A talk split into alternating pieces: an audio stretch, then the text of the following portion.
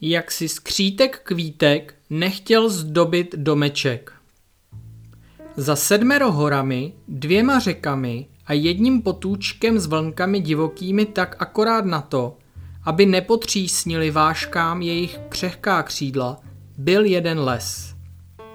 V tom lese žila spousta zvířátek a úplně vzadu u paloučku byla malá vesnička skřítků.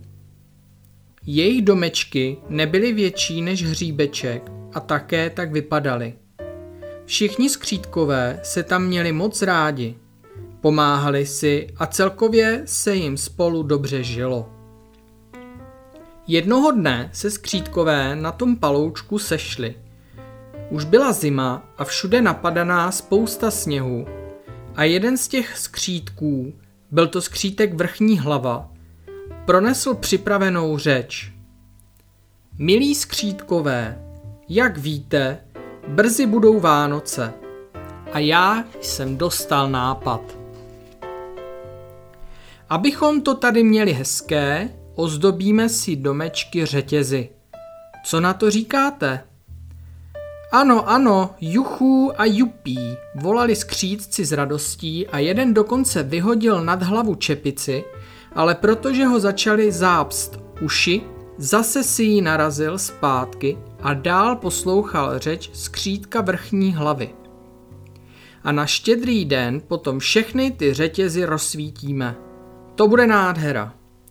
A zase Jupí a Ejchuchu se ozývalo ze všech stran a skřítkové se hned pustili do díla. Ale přeci jen tu bylo něco, co jim kazilo radost. Skřítek kvítek si domeček žádným řetězem neozdobil. Zabarikádoval se u sebe doma a skuhral, že Vánoce nemá rád a už vůbec nemá rád žádné hloupé řetězy. Ostatní skřítkové za ním chodili a prosili ho. Všichni si zdobíme domečky, musíš taky. Ale ať ho přemlouvali jak chtěli, všechno marně. Je to pěkné kvítko, švitořili skřítci a jiní bručeli. Jeho domeček bude celý smutný. Dobře mu tak. A někteří dokonce na kvítka zahrozili i pěstičkou a celkově se k němu nechovali zrovna pěkně. No co se dá dělat, povídá skřítek vrchní hlava pomazaná. Vánoce jsou za dveřmi. Však on ještě bude litovat, že si postavil hlavu, až uvidí tu nádheru. Nakonec nechali skřítka kvítka jeho smutnému osudu v úplně tmavém domečku a spěchali do postýlek, aby už byly ty Vánoce. A jednoho dne tady ty Vánoce opravdu už byly. Skřítkové měli ohromnou radost a od rána nemluvili o ničem jiném než o tom, jak večer rozsvítí všechna světýlka. Pak padl soumrak a skřítek vrchní hlava dal pokyn k slavnostnímu rozsvěcení.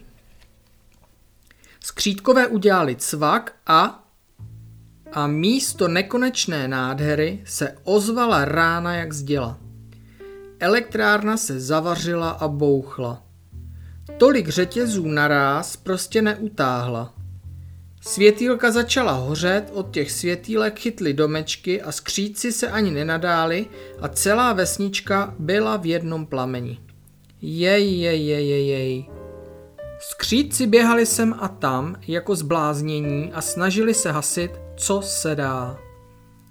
Naštěstí ale byla všude spousta sněhu a tak se požár nerozšířil do lesa a za nějakou dobu byl uhašený docela ale domečky se skřítkům už zachránit nepodařilo. Stáli schlíple na paloučku, tvářičky zamazané a nevěděli, co si počít. Vánoce byly dočista pokažené. Ruply jim nervy a začali se hádat.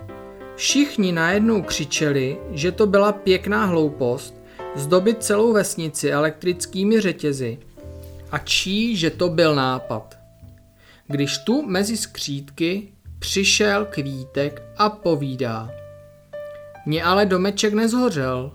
Jestli chcete, kamarádi, můžete jít oslavit Vánoce ke mně. No ano, vždyť tady byl skřítek kvítek, to pěkné kvítko, který si domeček žádným řetězem neozdobil. Jeho domeček tu stál, celý celičký a otevřené dveře zvali unavené skřítky dál. Vánoce byly zachráněné.